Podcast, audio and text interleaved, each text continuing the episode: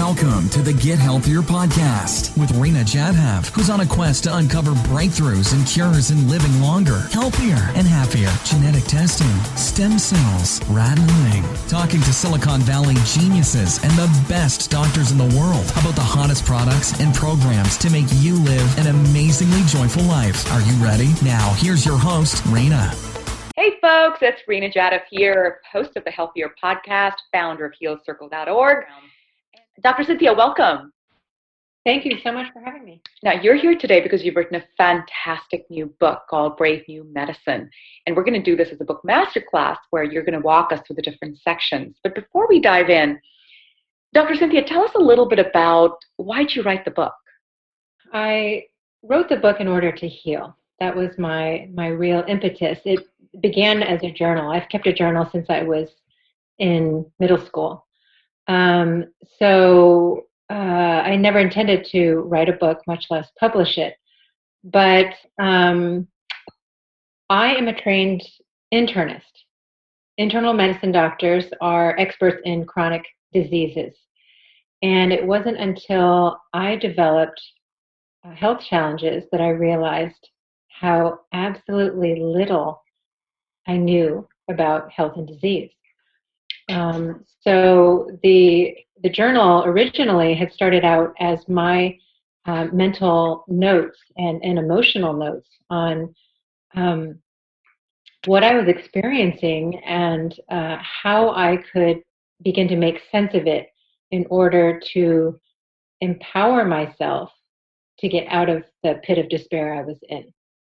I had been at my worst. I had been uh, bedbound for six months, housebound for two years, and then largely housebound for several years after that. I loved how intimate this book is when you read it. It tells such a personal story. And you know, the, the tagline of the book, right? A doctor's unconventional path to healing her autoimmune illness it really captures the essence of what I think we as society are having to face today as a challenge, which is I end up with symptoms, I go to the doctor, and doctors can't figure it out.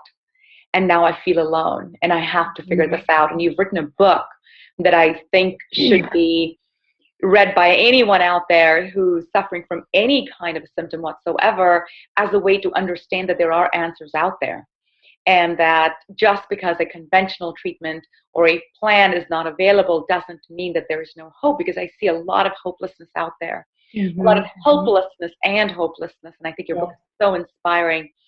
So Yeah, um, I had I had been in both of those um, states for quite a long time myself. It was not uh, enlightenment. It was not assertiveness that got me out of the hole. It was really desperation. So uh, nothing opens your mind like desperation.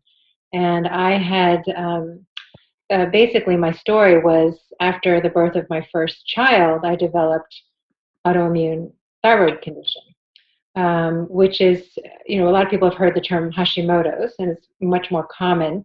And most of the time with Hashimoto's, which is an autoimmune thyroid condition, people present in underactive uh, thyroid states, and it is generally chronic and progressive, at least in the conventional model that we're taught. Um, the postpartum form, which is what I had, um, generally resolves. So I um, I went through the overactive, the underactive roller coaster of, of thyroid um, disease, and after a year, my numbers normalized. So I had been trained to think, to approach um, and diagnose and follow up diseases in a particular way, which um, which is defined by uh, a set of criteria. I no longer follow fit into that set of criteria because my numbers normalized, my blood levels normalized, but my symptoms remained. I was sleepless, I was exhausted, my hair was falling out, I couldn't put on weight, um, to say nothing of my moods being all over the place. And I was a new mother. So I sort of, you know, I did what a lot of people do. I uh, diminished my symptoms, I dismissed them, and I was just trying to push through it, don't complain. And um, by the criteria, I was cured. So uh, I was living a functional life still, a very full life, and um, with a job that I loved, married to the love of my life, and so I wasn't complaining.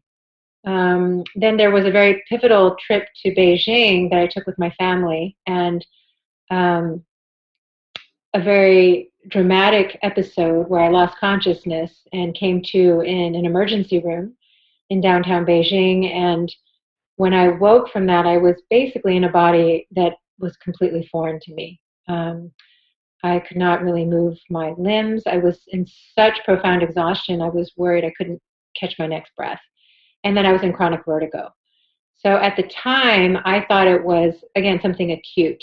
Um, that I had a gastroenteritis um, and I was probably dehydrated. Uh, the other twist to the story, or surprise to the story, was that I was newly pregnant with my second child. And so the hormonal fluctuations, I was eating a lot of um, foreign food proteins that I wasn't, you know, accustomed to. There was a lot of pollution. So I was kind of just um, making sense of it and thinking, okay, you know, I just got to let it pass. I was young, I was still in my 30s, and yet that would be the beginning of the, really the rest of my life. Um, and uh, I would stay in that state for, yeah, for a few years before I um, I had to begin asking new questions.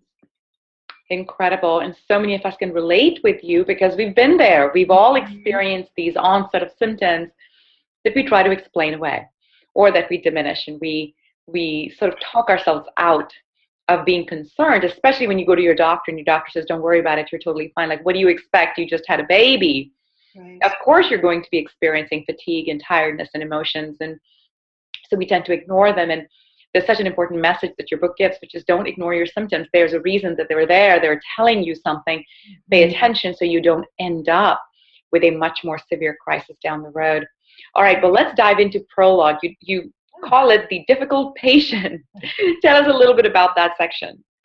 So that was um, a talk. I was giving a grand rounds presentation at a major medical center, and uh, it was a it was a scary moment for me because I was still I was um, out of the complete housebound phase, but I was still quite brittle in terms of managing my symptoms. I mean, I was having vertigo just before the talk.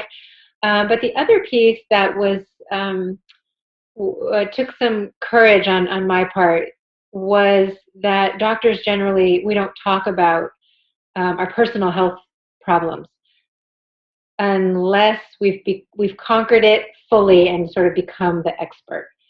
And I had been invited to give a talk on integrative and functional medicine on this new paradigm, which I had been practicing for a few years at that point, or several years by that point, and um, which I was completely happy to do. But what I ended up doing was I thought, you know what? This is not about this school of thought versus that school of thought. You know, we can we can get political about anything, including health, you know, healthcare and different paradigms of medicine. So it was really like, how can I do this in a way that does not feel like I'm preaching to them? And I kind of got this pit in my stomach when I was preparing the talk because I'd given lots of medical talks, but I realized, oh God, you know, I gotta, I gotta share my story. Um, I began the talk by saying that um, I, you know, how did I end up from conventional mainstream medicine into uh, the paradigm that I was practicing in now? And like most things in healthcare, it was a patient that began this journey. So I presented um, a patient case, um, and where you know this patient just kept coming back, kept coming back, kept coming back, and we we call these patients difficult patients. Um, they're recognized by sort of repeated visits, normal labs, sort of demanding additional testing, um, sometimes becoming, yeah, just like anxious and kind of depressed in your face, right? So, and you know, the challenge is that in a 15 minute appointment, doctors are under tremendous pressure to come up with a simple solution, right? I mean, that's just the way it's set up. So it's sort of set up to pit patients against doctor if there's not a simple, straightforward solution. And um, and I remember the moment when I myself saw in the eyes of my doctors, oh my God, I saw it reflected back to me. I've become that difficult patient. And um, so at this uh, at this grand rounds presentation, I was presenting my case, and I sort of did a show of hands, right? Like how many of you would would refer this patient to the psychiatrist? You know, a bunch of hands. And I said, well, you know, I did. And you know, the psychiatrist said, no, you know, there's there's nothing psychiatric going on with her. All right, how many of you would, you know, try this or try that? How many of you would sever this relationship, you know, and refer to one of your colleagues? And at that moment i felt like i was connecting with my colleagues because everybody has has had that experience and um, you know and then i said well there was one problem you know that patient was actually me and so at that point it was just like it was dead silent my husband had actually come he's not a doctor he had come to uh, to give me moral support and he said oh my god you could just hear the heart sort of you know thumping in that in that audience and um, you know, and again, I wasn't even doing that to sort of, you know, to to catch them and to stump them and to make them feel, oh my God, trapped. It was that I had. That's really where I had come to myself, and um, that there was this element of self. Um, yeah, I was berating myself, and and maybe an, even an element of self-loathing. So um, when I began my journey uh, of writing about it. I did. I started seeing the parallel, like some parallels, like, whoa, autoimmunity, self attacking self. You know, like there was a pattern where when I didn't fit the paradigm, my first reaction was to berate myself. It wasn't to question the paradigm. So um, that is a that is a, a mental uh, habit that I have really, really worked hard to to release. Mm-hmm. To honor what my experiences are mm-hmm. and to hold them, you know, as truth. And if it, the paradigm doesn't fit, how do we how do we broaden our um, definitions and our ideas beyond what limits us? The other piece is that um, you know what what i came to realize was in myself was okay so i'm within the range of thyroid um, tests but what if let's say i'm at one end of the range what if for me my optimal range is at the lower at the other end of the range so um, the individual uh, variations also come into play and so we need to begin to um, correlate. And this is something, what I had learned in medical school from my best faculty uh, was always clinical correlation. You know, you have to correlate it with what's going on with the patient. So, um, you know, again, in this 15 minute model, we've, we've lost that capacity. And we haven't been given a lot of tools because we haven't been you know, my, my medical training was uh, about four hours total of nutrition. And it was extremes of nutrition, right? What happens when you're toxic with vitamin A? What happens when you're right. you know, completely starved of protein? Like just stuff that we're not really seeing in, in our day to day lives. And so, uh, I, also as a doctor, I was very limited in terms of tools. So even if I said to a patient, okay, maybe your level this this level is not ideal for you um, i didn't know what to do with it right the so one problem is the, about the range right and sort of how do we get how do we know what is an optimal range for uh, for you and to say nothing of uh, the majority of the population the other piece is that the tests themselves don't go deep enough and again we have to because of the way our healthcare model is arranged testing, screening tests have to be cost effective, right? If we're just kind of doing all sorts of screening tests on everybody and anybody who comes in with fatigue, uh, we're going to be more broke than we already are. So um, the amount of testing that we have doesn't go deep enough. So the first piece is just to recognize those two elements. And then to say, sort of, well, what can we do about it?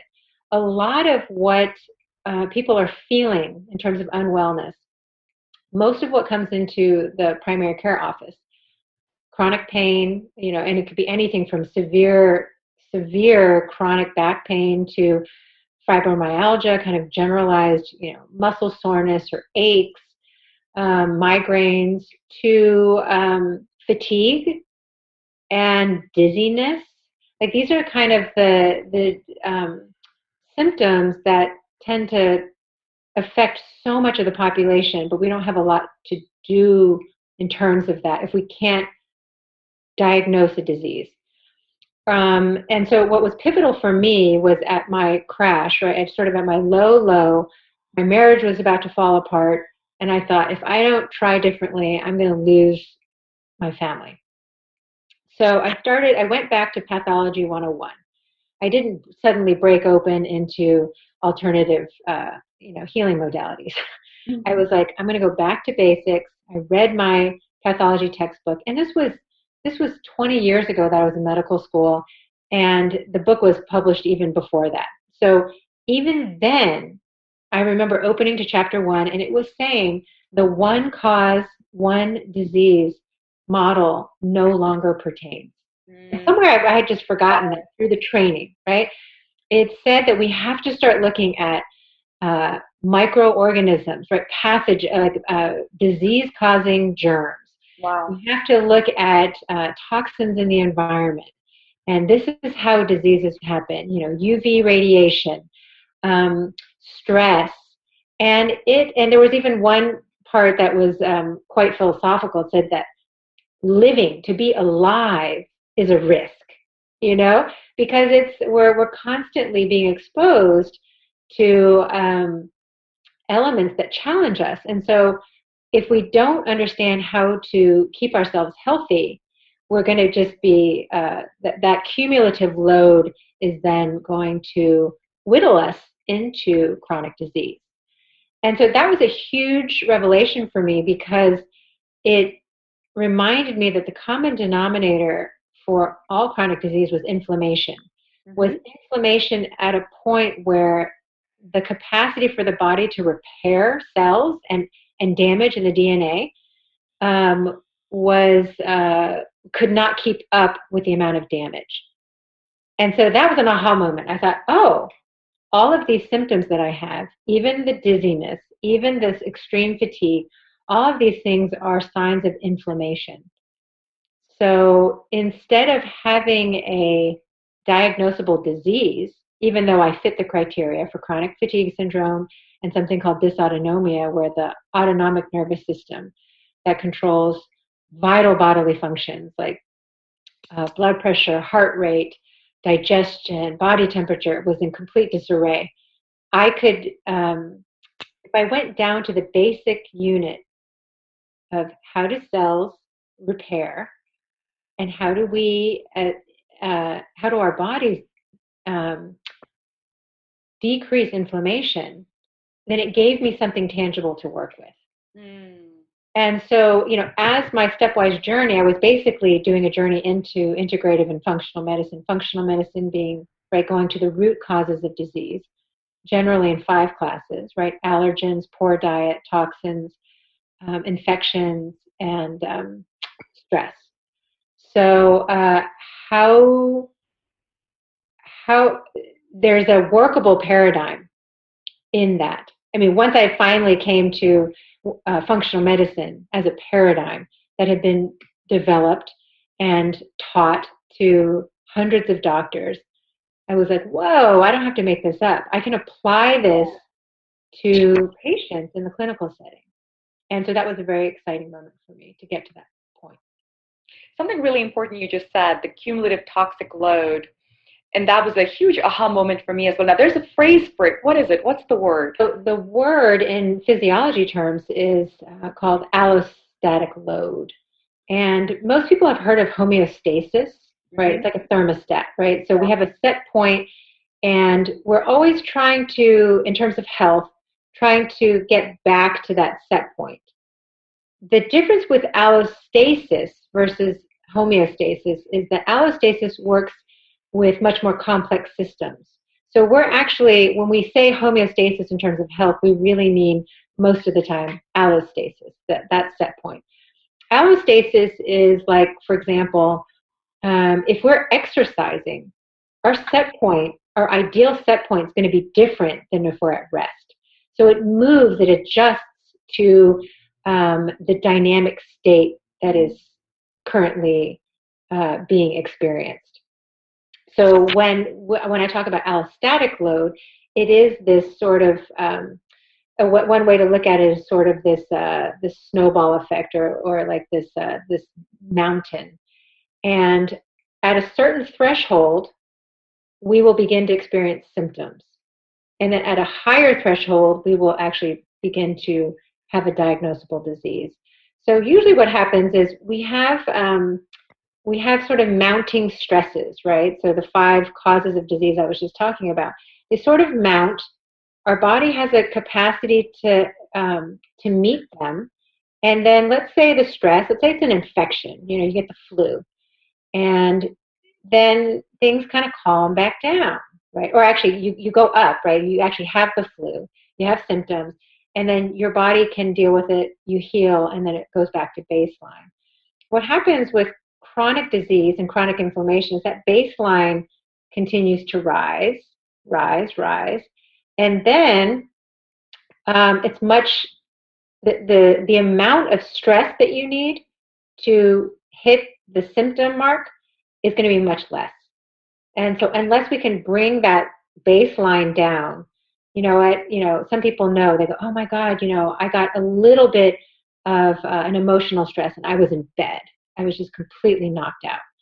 Um, or, you know, I had a, a wisdom tooth removed and I was, oh my God, I was sick after that for, you know, two weeks. Well, we know that those people are um, in a state of very, very delicate allostatic balance.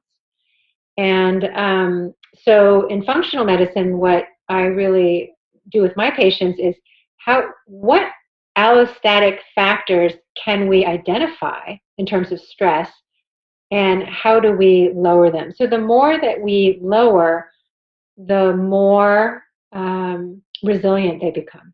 Mm. and i have to say it's really satisfying to um, eliminate infections particularly like stealth infections right? Like chronic lyme or hidden parasites that have been in the gut for you know a root canal infection Exactly, exactly. Dental caries, mm-hmm. um, even you know gingival disease that people didn't know they had, mm-hmm. um, or an allergen, right? Like for me, gluten was a constant trigger, and I didn't know that. I didn't know that gluten was related to Hashimoto's thyroiditis. I didn't know that it was related to gut inflammation.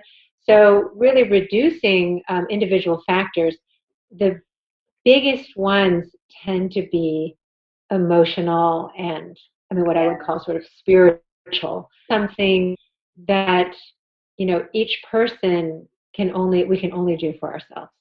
And that's actually the base um, of my health pyramid, where I say the first most important, the biggest bang for your buck is just calming yourself down. If you can get yeah. to calm, then a lot of the other pieces will start to fall into place and make your life easier.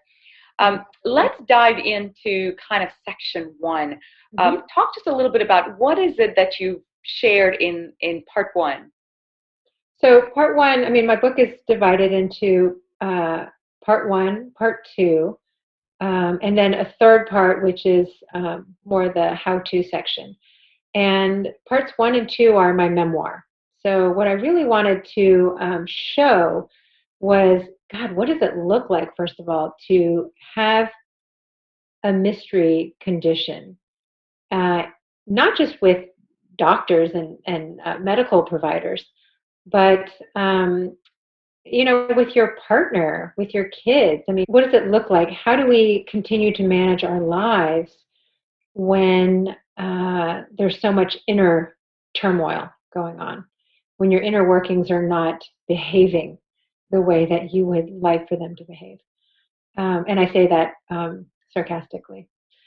So uh, the um, part one is really, yeah, the the fall, the sequential fall and decline of my health. Um, and at the same time, was the crumbling of the medical paradigm that I had trained in. So by the end of part one, it's I'm at my low, and um, being at the low, you know, that saying where you uh, break down and at some point you break open. I broke open just at the end of part one into recognizing the need to try differently. So in part two, I think you share your own experience in terms of what exactly happened. So give our listeners and our viewers a little insight into your own experience in terms of your health issues and symptoms. And then, of course, we're going to dive into how you healed. Yeah, so, well, part two is the healing journey. And, um, you know, uh, so the first step was really going to Pathology 101 basics, having that aha moment about inflammation. And the very first thing I did was I knew I had to get my sleep better because if I couldn't get my sleep better, I was not going to have any energy to do anything else. Um, so I really dove into the science of uh, circadian rhythms. And I had known about melatonin and the pineal gland and the hypothalamus, that those two glands sort of regulating this clock in relation to jet lag. I mean, it was it was a very very basic knowledge that I had. I did not know that every organ uh, in the body had its own circadian rhythm. And I mean, of course it does, right? I mean, if, um, I think the the basic amnesia that I had um, was that you know, like even though my mind and my spirit could were, were boundless and I could do anything, that my body was still uh, bound by laws of nature. Mm-hmm. And that if I didn't have a body, I was not going to have a mind or a spirit either. So I better learn how to uh, connect with myself. And the first piece was um, was the circadian rhythm. So um, one of the things I just did it was very simple, but just I started regulating my schedule a little bit so that um, that an irregular schedule was not another stress in the allostatic load. Um, like, for example, this is a very um, basic example, but like, you know, we often, all of us know, if we skip a meal, our stomach starts growling or our intestines start, you know, rumbling. And well, what is that? That is the, that's the circadian rhythm of the digestive tract turning on because it is prepping for a meal. So that takes energy, you know, and then we don't eat, let, let's say I don't eat a lunch at noon like I usually do. I'm skipping it that day, or I'm kind of just involved in other things. I don't have time to eat. And then, it, and then suddenly my digestion then shuts down, right? After revving up, it's like starting an engine, right? And revving up, and then suddenly it quiets down because there's no food. Whoops, false signal. And then I decide to eat at two o'clock. It had, well, wait a minute. Oh, we got to rev back up so it's this um it's very out of sync. And um and and that's just me you know relating to me to say nothing of my body um cycling with the cycles of light and dark um you know with those around me. So uh that was the first step. And um you know another piece uh after that was that um, if I could not get my vertigo improved, I was not going to be able to do a lot of research, um, to say nothing of being able to just interact with my children who were very young at that time. And uh, I couldn't read very long because of the vertigo. So um, that was when I broke out into uh, trying acupuncture. And it was not without a lot of skepticism. Um, and, you know, one of the things I also realized sort of in hindsight in my journey was how much energy skepticism takes. So I was using a lot of energy being skeptical. Yes, what a waste of time, isn't it, in hindsight? you know, the skepticism came from fear. And I mean, you know, I, I was so vulnerable yeah. that it seemed, I mean, I didn't, you know, berate myself for being um, skeptical, but I was like, oh, that seemed, you know, yeah, that made sense because I was so vulnerable. But there's a difference between being analytical and being skeptical. So, um, but that said, I tried acupuncture um, because a friend had strongly recommended it, and it was low risk. So my approach from that point on as a doctor patient was mm-hmm. what can I do that's low risk, that's high potential gain? So that, that, that was kind of my right. And so that's really how I approached the rest of my healing. And the acupuncturist was incredible, um, Dr. Bob Levine. And not only did he, uh, you know, help my system. I mean, I had massive withdrawals um, after treatments with like two needles. But the other thing was that he really taught me how to understand the body in terms of systems. Yes. Um, you know, which is the Chinese medicine model, but it's also the functional medicine model. So, oh, when my thyroid was flaring up, it wasn't just a thyroid problem. It was a hormone system problem. My adrenals, my hypothalamus, my pituitary, they weren't communicating well. And they are linked to the digestive system, you know, which was inflamed, and which is in turn linked to my nervous system. And, you know, so all the systems in the body are linked. And it's that was one body. We really forget. It's, it's one body, one mind. I mean, everything is connected, and we're connected with our environment. We're connected to other people. So um, yeah, we really have this sense. Um, and I remember after finishing uh, residency, I had this sense that we were very autonomous um, individuals. And even the barriers, right? The, the primary barriers, the, the gut and the skin uh, and the respiratory system, I just had this sense like, oh, you know what? We're semi permeable, but we only allow in things that that we want to allow in, right? Like we have these transporters, or sometimes they diffuse across um, cell membranes, but oh, but it's sort of what you know what is meant to be absorbed. And I just did not know. I had no clue how permeable we were to uh, you know, artificial chemicals and um, parasites and other infections if our barriers were not uh, intact. The uh, acupuncturist told me that when he was feeling my pulses in different areas, I was so out of sync with myself that if he had been blinded, he would have thought I was three different people. Wow. So, um, yeah, and I had I had seen him uh, for two or three years, and um, but he got me to the point where I could begin to read and begin to research on my own, which was a really, really big deal. When did the vertigo uh, mm-hmm. go away? I have a friend who's got severe vertigo. Oh, okay, yeah. I'm just curious. Yeah, so it um, it really improved after healing my gut, um, which involved removing gluten. So that was a big piece of it. Uh, I was still continuing the acupuncture at the time.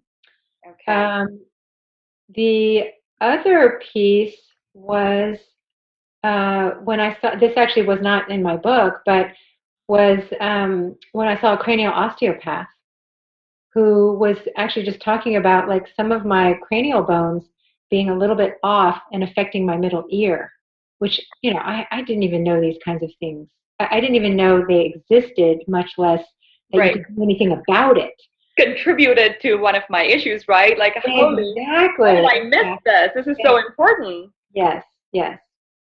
So um, there's just a tremendous amount to learn about um, the body. Oh, and the, the other really big piece um, for the vertigo and for actually overall health and vitality was um, starting a Qigong practice. So I had begun uh, at the uh, suggestion of my acupuncturist. And Qigong, for those who don't know, is a moving meditation. And it's, uh, you know, it, it looks like a bunch of, you know, slow movements that are really easy to do and a little bit boring, but it is a mind, body, spirit practice. And the consciousness piece of it is huge. So in the beginning, I was doing the practices uh, very minimally, about 15, maybe 30 minutes a day. Um, and that was kind of all I could do. I didn't have a lot of energy. I also didn't have a lot of faith in it. It was just, you know, it, it was like another thing I had to do on top of everything else I was doing for my health and managing my children and the household. So it felt like another sort of chore. However, I started noticing, so you were asking about symptoms uh, in addition to fatigue, vertigo, um, and insomnia, which were the big ones, I was having a lot of what I call accessory symptoms. I was having mm. things like frequent urination, particularly at night. You know, I, I, I knew I stopped drinking fluids after dinner, but I would have to get up and pee, you know, four or five times a night. And people told me things like, well, you know, you had two kids and maybe your your bladder just sort of is, you know, out of out of whack and this is just the way things are going to be. As soon as I started uh, practicing qigong, which of course I realized was rewiring my neurons and right. also, also changing my gene expression, right, from inflammatory to non-inflammatory. Um, I stopped having to pee at night. So uh, I also stopped having um, myalgias in my shoulders, which I didn't even know I had until they were gone. Um, so there, these accessory symptoms began to disappear, and I had just, you know, I think like most people, uh, learned to just endure them as this is just the new normal. So that was a very big um, turning point for me to continue my practice of qigong, and I upped it to 45 minutes a day over, I would say, six to nine months, my vertigo improved to where I could close my eyes um, and stand with my feet together and not fall over. And that, that was a really big um, wow. uh, milestone for me. Wow. So, but I was still doing it transactionally. You know, like I'm going to do this in order to feel better. Um, after several years of practicing, I had another health crisis sort of right at the time when this book was being finished. And I had no choice at that point but to go deeper into my qigong practice. You know, I had I had exhausted every other option. So um, I upped my practice to two three hours a day, and that's when I dropped deeper into the consciousness piece of it. And I started practicing because it was like eating and sleeping. Like I needed it rather than doing it in order to receive something back. And uh, I have to say that's when I sort of had a radical remission um, at that level. I guess of, I guess we would call it energy work. You know, sort of at the level yes. of that kind of depth. The spirit, the soul starts to get healed at that point. Yes. And yes. you can then start to completely let go. Um, you talk about how people like us who have an autoimmune crisis start to define ourselves by our illness. Yes. And how one of the hardest things actually to do is to, after suffering for years, is to learn to disassociate yourself. Mm-hmm. Just shed a little bit about that because I think where a lot of people get 80% better and then are stuck with the 20% is because yes. of that one thing. They just don't know how to decouple themselves with the symptoms that they've lived with for so so long. Talk a little bit about how you pull that off. Yeah so it was um, part of it was the writing was um, getting outside of myself you know writing from my husband's perspective writing from you know what, what were my kids doing when i was you know right in my cave suffering? Oh there were parents you know in-laws community around me I began, and, and, then also writing about myself, even though I was writing in first person, I was thinking about myself in third person. And, uh, and I began to realize how much I had identified with chronic illness. The writing, I began to then identify with being a writer. Like, oh, okay, I'm a writer now. And, you know, through the Qigong practice, I realized, whoa, like, I don't need to identify with any of those things. I am just who I am, you know, without being labeled, am I a patient? Am I a doctor? Am I a mother? Am I a wife? Am I a writer? And um, there was tremendous freedom in that. But it is very insidious, and it's not just uh, patients who, uh, it's not just a patient problem. When we diagnose patients, and actually, even when we do testing, you know, with very good intentions, each time we are reinforcing that they're not well. Right? So, oh, I'm going to do more food allergy testing. Oh, I'm going to do more thyroid testing. I'm going to do testing of your gut. I'm going to do testing of your uh, blood cells. And each time we're reinforcing that message. So it, it becomes um, an invisible factor in the allostatic load. And it keeps us in that place of um, helplessness, even if we don't feel helpless. Uh, but it's incredibly important, yeah, to begin with seeing yourself. You know, in some of my patients that I can see it, and I say, you know what, just um, start. You know, next time you take a shower, just stand in front of the mirror. You know, close off and just stare at yourself. Just look at yourself. You know, take your name away, take any labels away, take your story away, and just be with yourself. And um, so there's a lot of different ways to reconnect with, ah, you know, I'm actually bigger than my disease. Mm-hmm. Um, but you know, it has to, it has to be a shift in awareness that the person, him or herself, uh, takes on. Absolutely. Mm-hmm. So, in the final section, um, you've got a fantastic checklist, which is 15 items, and I'm going to rattle each one and give us kind of the key insight and recommendation. And this is sort of how you help your patient. So, the first one, you say how to get off the couch, aka how to heal. I love it, very cute. Um, the first one is ask new questions. How, if I'm a patient of yours, what questions do you want me to ask? Well, I usually encourage people, like instead of asking, like looking outwardly for expectations, it's more of an going inward. Mm-hmm. Um, relate to yourself in a different way.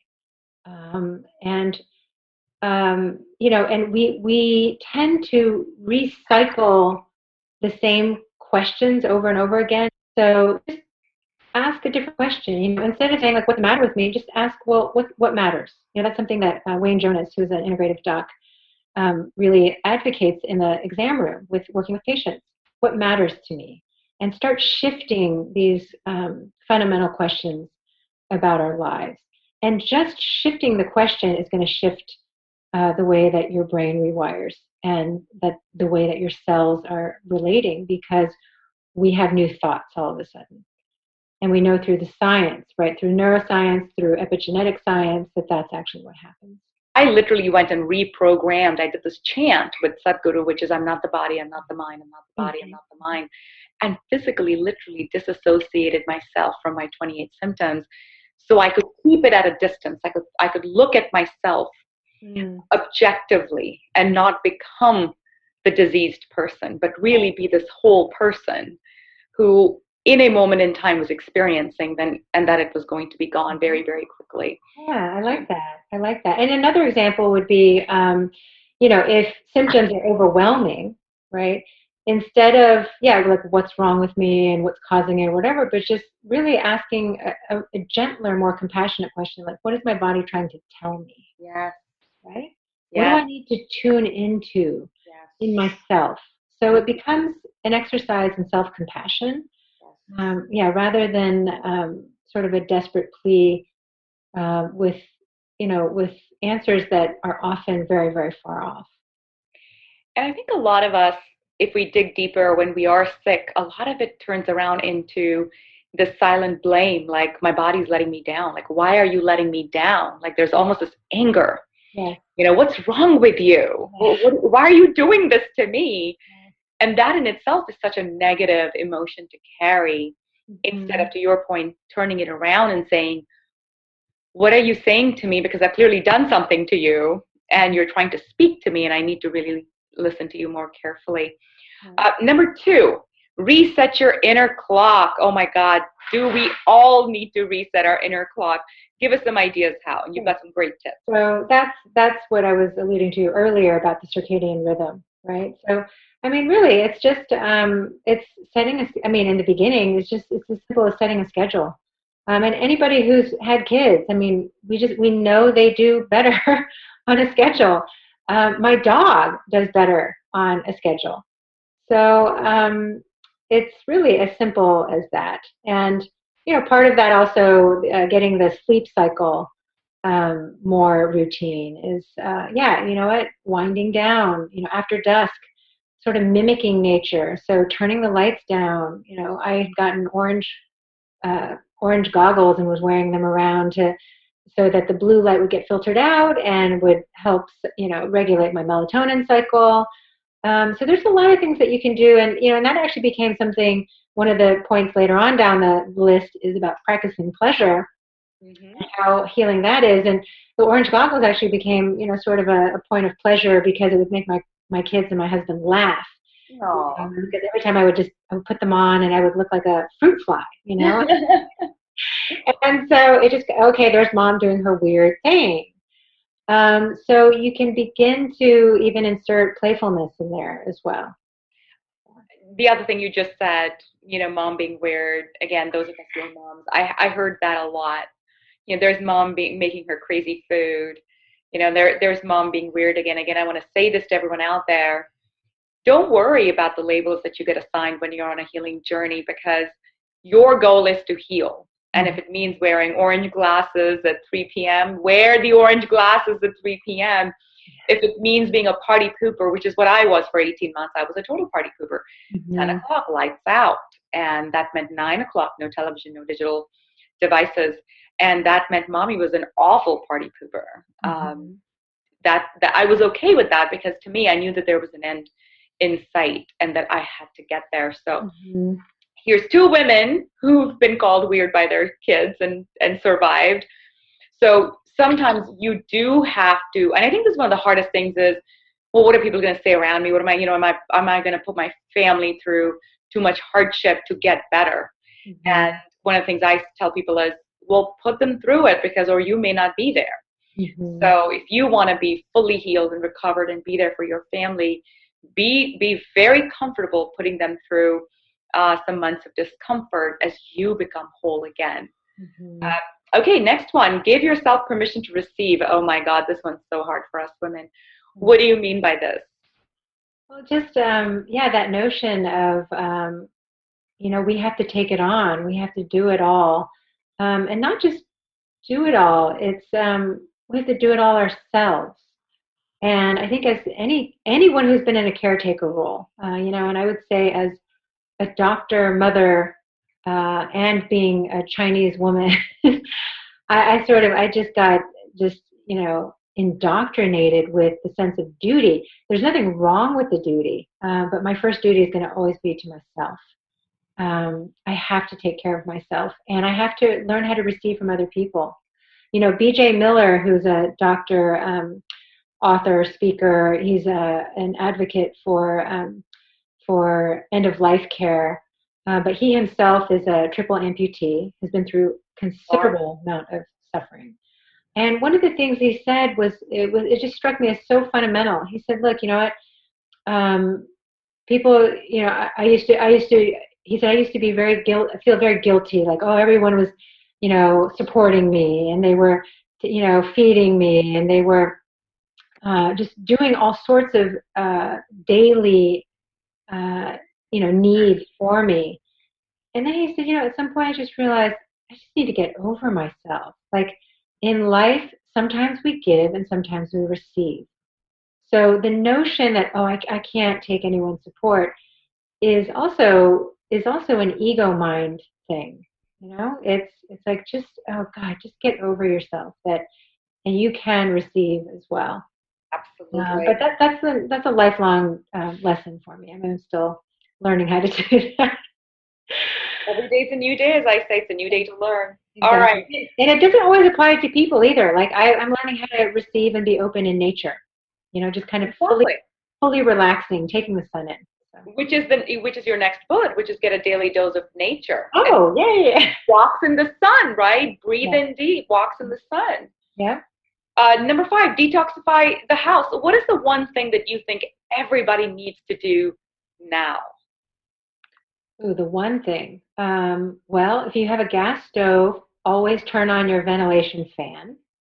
And I would say the other big thing is um, flame retardants in uh, couches and furniture with foam.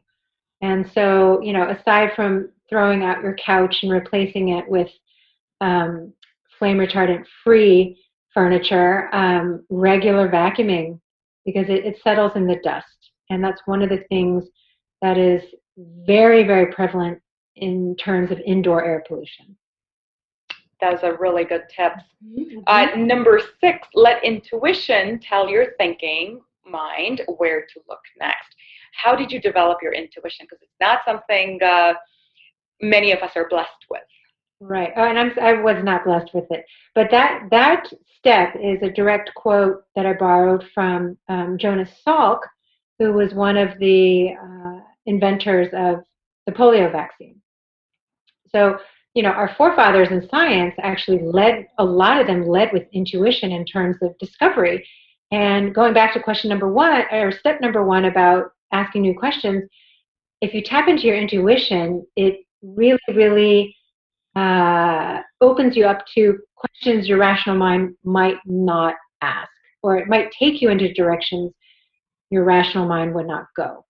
Um, and so, what I had learned, this was as I was embarking on integrative strategies and oh, understanding, you know, kind of learning about diets and learning about, um, you know, just all the different ways in which healing happens. I was overwhelmed um, I felt very lost. Into, so suddenly I went from having no tools to too many tools. And I didn't even know what those tools were, but I knew on the horizon was sort of infinity. And I learned from a friend who had been staying with us that intuition was something like art or music that could be developed, uh, which I did not know.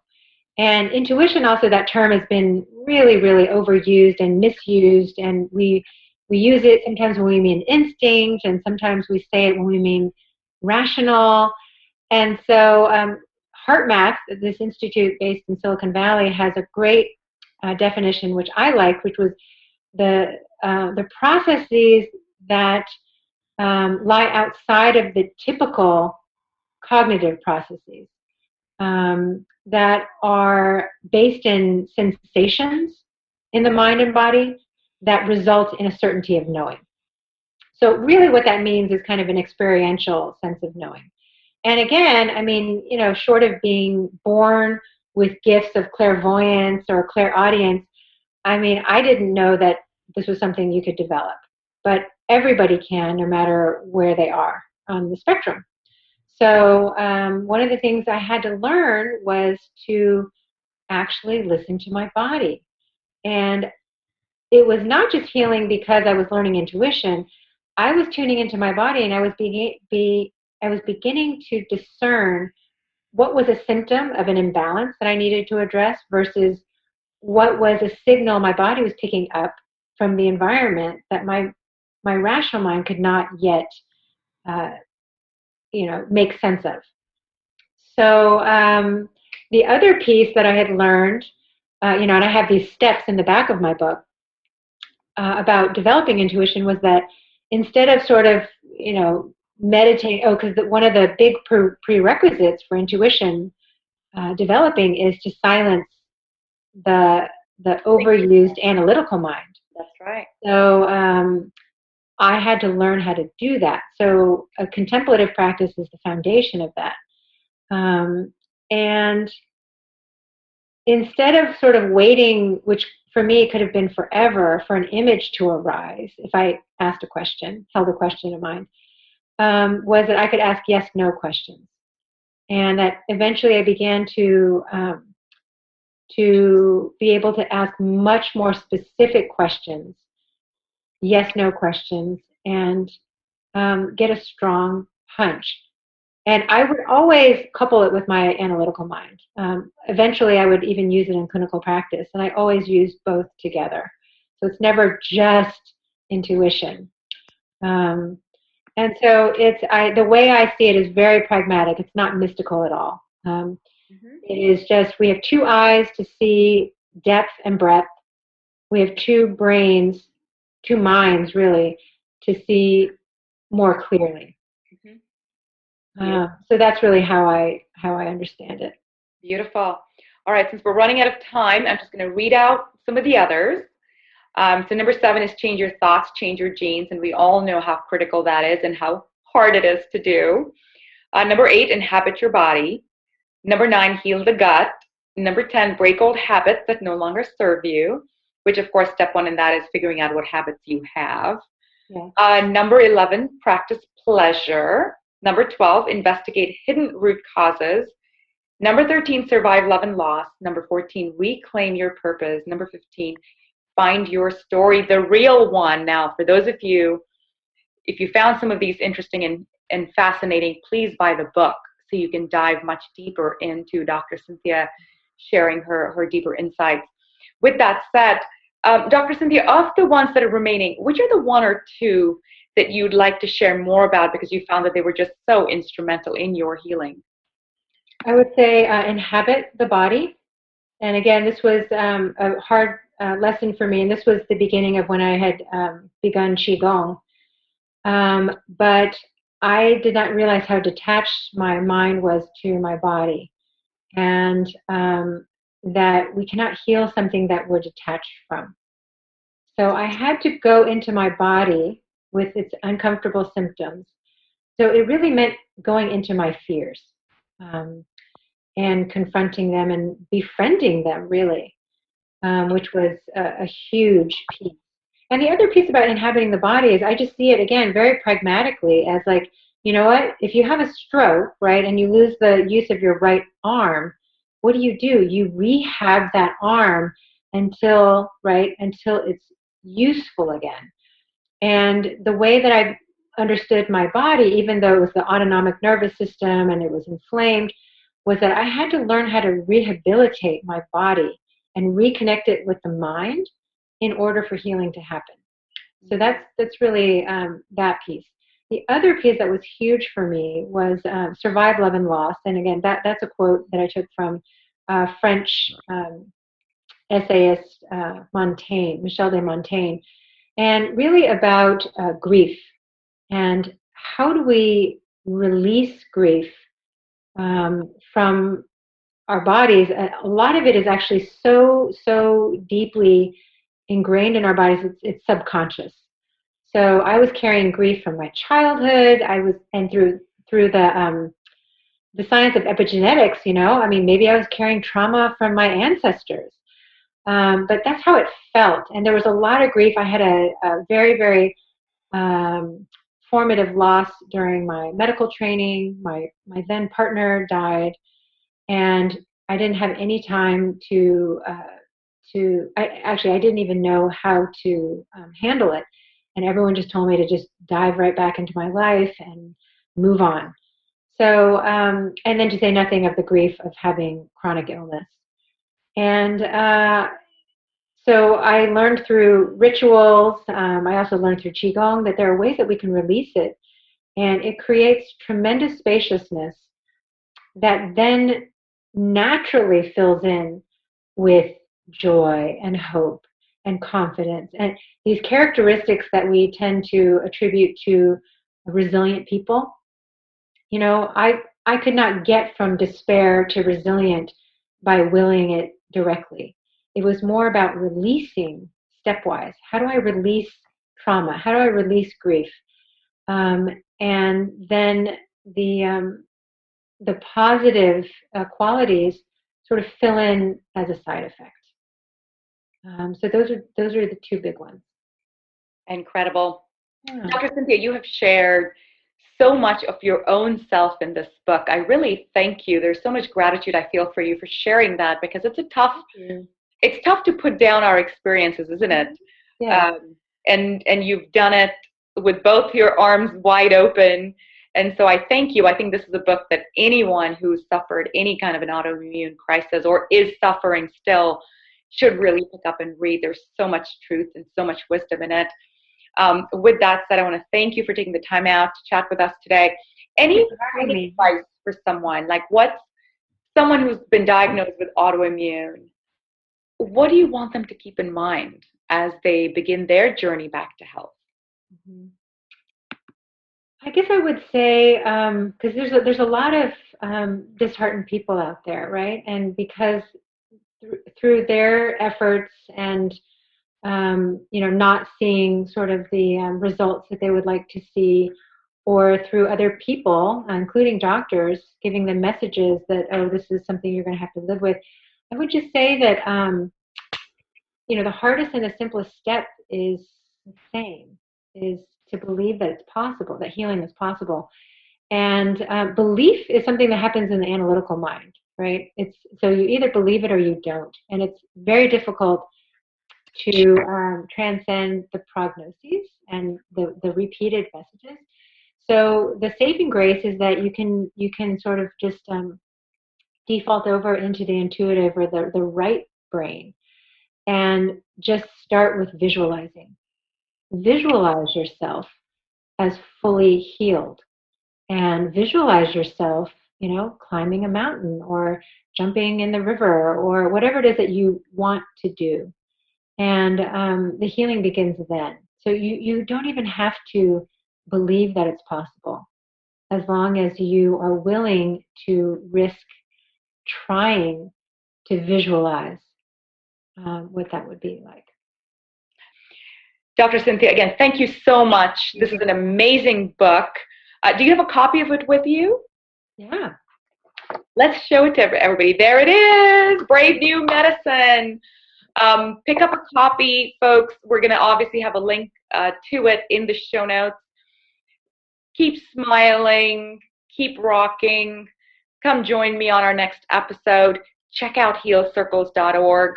That's the new social network for health. You can join anonymously. You can share your experiences, do a daily challenge, meet others like you, and begin your journey back to health. Mwah! Big hugs. I'll see you soon. Dr. Cynthia, thank you again. That's a wrap. Share your love with a five star review and get show notes at healthbootcamps.com. Connect with us on Health Bootcamps Facebook and Twitter. Also, don't forget to check out other great interviews and subscribe to the Get Healthier podcast today.